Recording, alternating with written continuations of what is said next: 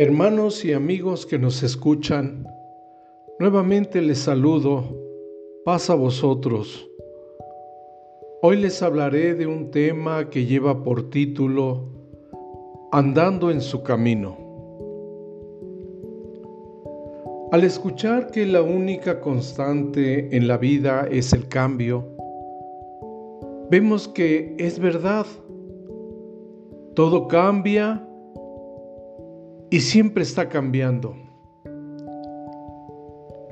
Aunque la realidad nos dice, como lo menciona el predicador, no hay nada nuevo debajo del sol. Pero sí es diferente. Así como la historia se mantiene en constante cambio. En la iglesia de Dios sucede algo similar, que es siempre la misma y es única. Sin embargo, en estos tiempos cambiantes, se le exige ser y vivir de manera pía y seguir predicando el mensaje en medio de estos tiempos que nos tocó vivir. Es así como que a cada generación le corresponde tomar la decisión de andar en el camino de Dios, al mismo tiempo ver lo que representa. El camino del Señor es uno no hay otro. Pero andar en Él incluye el desafío de aplicar el Evangelio en esta época de cambios. De lo contrario, corremos el riesgo de extraviarnos. Como le sucedió al pueblo de Israel que es el ejemplo de ese extravío. Lamentablemente, el pueblo elegido no lo podemos imitar, ya que debemos evitar si queremos seguir andando en el camino del Señor. Ya que esta valoración la hacemos con temor y, y temblor, cuidando como iglesia de no caer en una actitud de soberbia. El pueblo de Israel tuvo muchas oportunidades de experimentar las bendiciones de las promesas hechas por Dios. Sin embargo, falló en sus decisiones, pues no supo distinguir los tiempos y los desafíos a los que se enfrentaron. Un ejemplo claro lo tenemos cuando Josué le habla al pueblo. Lo vemos en el capítulo 24 del libro de Josué. Para comprender lo ocurrido, necesitamos recordar que el pueblo estaba por iniciar un cambio en su manera de vivir, donde irían de un lugar a otro a una vida fija y estable, donde pasarán a la dependencia absoluta de Dios, que los acompañó a disfrutar del fruto de su esfuerzo mediante el trabajo de la tierra, la crianza, la crianza del ganado, y el comercio donde los grandes prodigios de Dios y las hazañas del pueblo darían paso a una nueva experiencia. Ante esta realidad, Josué, como buen pastor de Israel, les ofrece tres claves para andar en el camino de Dios mismas que Israel decidió ignorar. Pero si las hubieran considerado, les habría ido bien y su camino con Dios hubiera prosperado.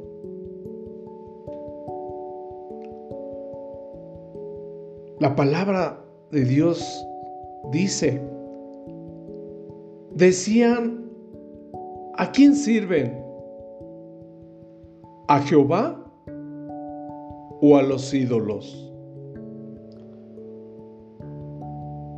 Josué capítulo 24, versículo 15. El primer desafío de Josué consistió en renunciar a los ídolos para consagrarse de manera única en el servicio y la adoración a Dios. Además, el pueblo abandonó la práctica de hacerse o fabricarse ídolos. No portaban imágenes ni esculturas. Sin embargo, Josué tenía una visión diferente acerca de lo que es la idolatría. Pues cuando miraba la idolatría decía que era un peligro, porque se vive creyendo que es una verdad. El problema no eran los ídolos hechos de diferentes materiales, sino los que se llevan en el corazón los invisibles, los intangibles, los que no tienen forma, los ídolos que se ocultan. Estos son los ídolos más peligrosos. El pueblo de Israel acababa de poseer una tierra en que la habitaban pueblos que tenían ídolos. Y al convivir con ellos, se veía seducido al encontrar en ellos lo que reflejaba y llevaba en el corazón.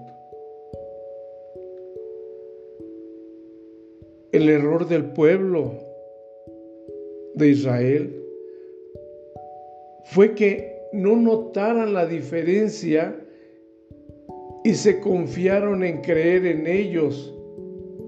No tenían ídolos, pero al paso del tiempo su idolatría se vio y no tardaron en manifestarla.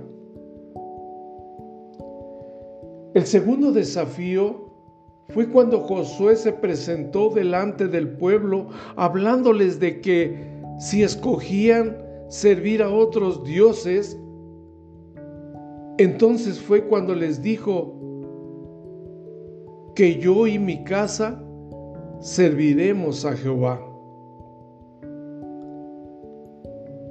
Vemos que su vida se mantuvo fiel, su esfuerzo fue constante, manteniendo su propósito en la promesa, como lo vemos en Josué capítulo 24, verso 15. Josué es un ejemplo desinteresado en el servicio. Es el hombre que entiende que los mandatos de Dios son para una persona, no son para una persona, sino para todos. Su casa, en ese contexto no es solo su familia, son todos aquellos que llevan su mismo sentir. Lamentablemente el pueblo de Israel no le dio importancia a este desafío. En el capítulo 2 de jueces nos encontramos ante la segunda tragedia del pueblo. Murió Josué y toda en aquella generación, ya que después de esto se levantó una nueva generación que no conoció a Jehová ni la obra que había hecho.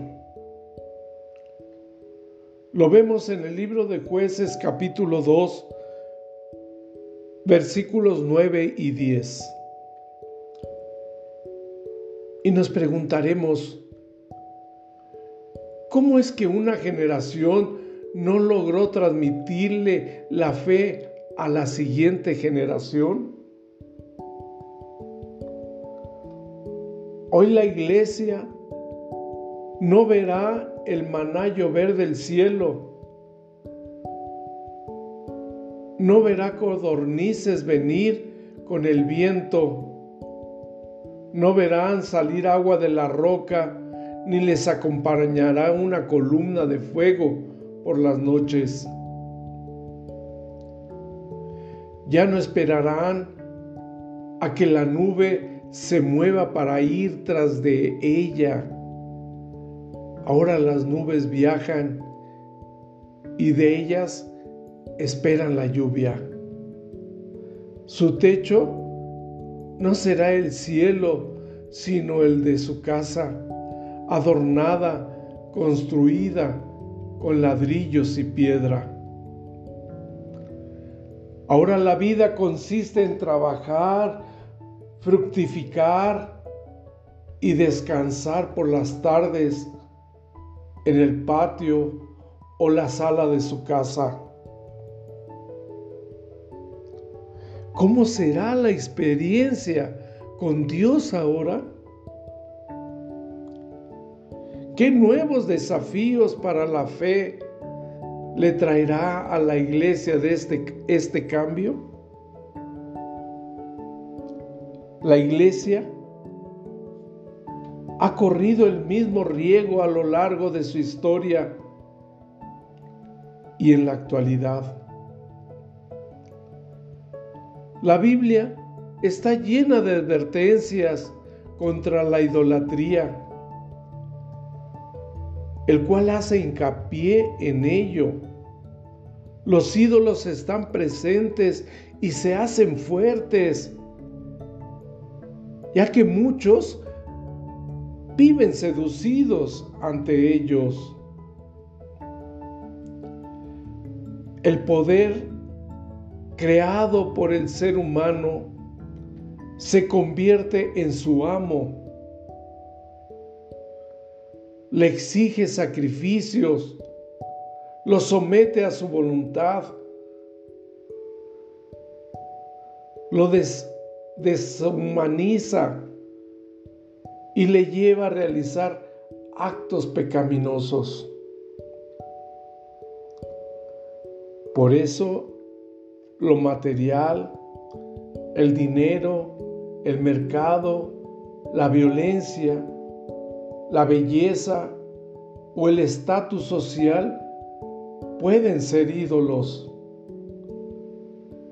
Hoy se idolatra a personalidades, al placer, a un deportista y a muchos otros. Así manifiestan tener apariencia de bien o de piedad hasta que los convierten en ídolos. Renunciemos a ellos y decidamos servir a Dios, el creador de la vida. Solo así podremos andar en su camino. La iglesia hoy no debe pensar en la realización de los proyectos de Dios sin que estén incluidos nuestros hermanos, ya que nuestra familia necesita concentrar sus energías en trabajar para ganar la siguiente generación para el Señor. Jóvenes y adolescentes encaminando a los niños, invirtiendo esfuerzo y recursos en proveer a Dios una generación nueva que le amen con todo su corazón.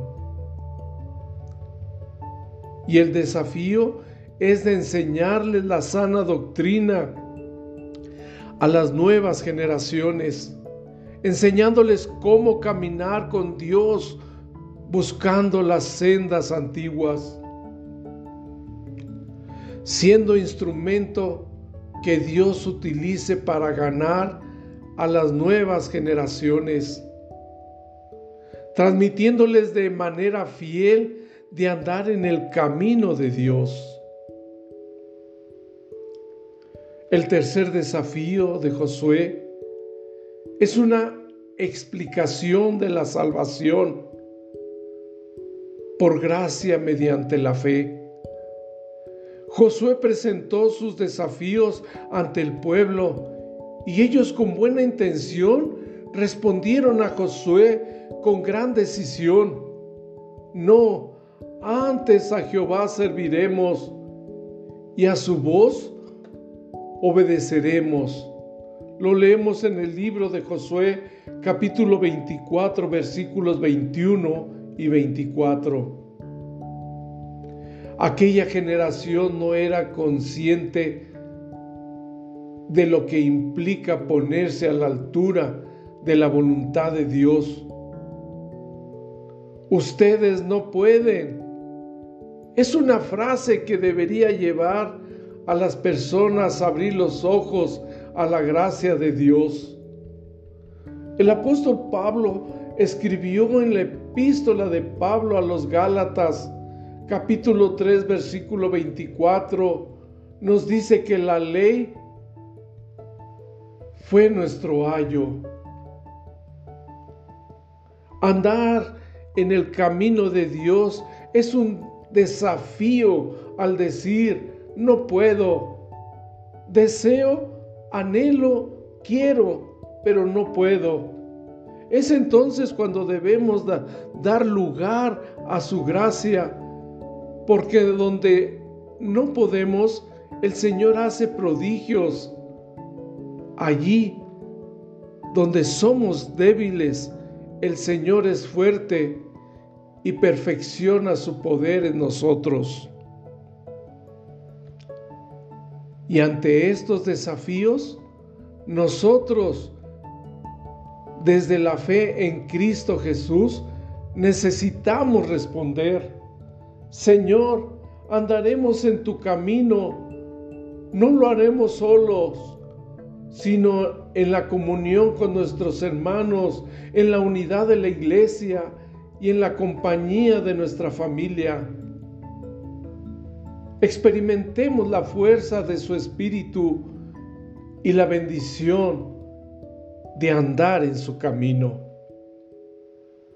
Hermanos y amigos, hemos llegado al final de este tema y si Dios nos permite la vida, estaré con ustedes nuevamente hablando de otro tema de la palabra de Dios.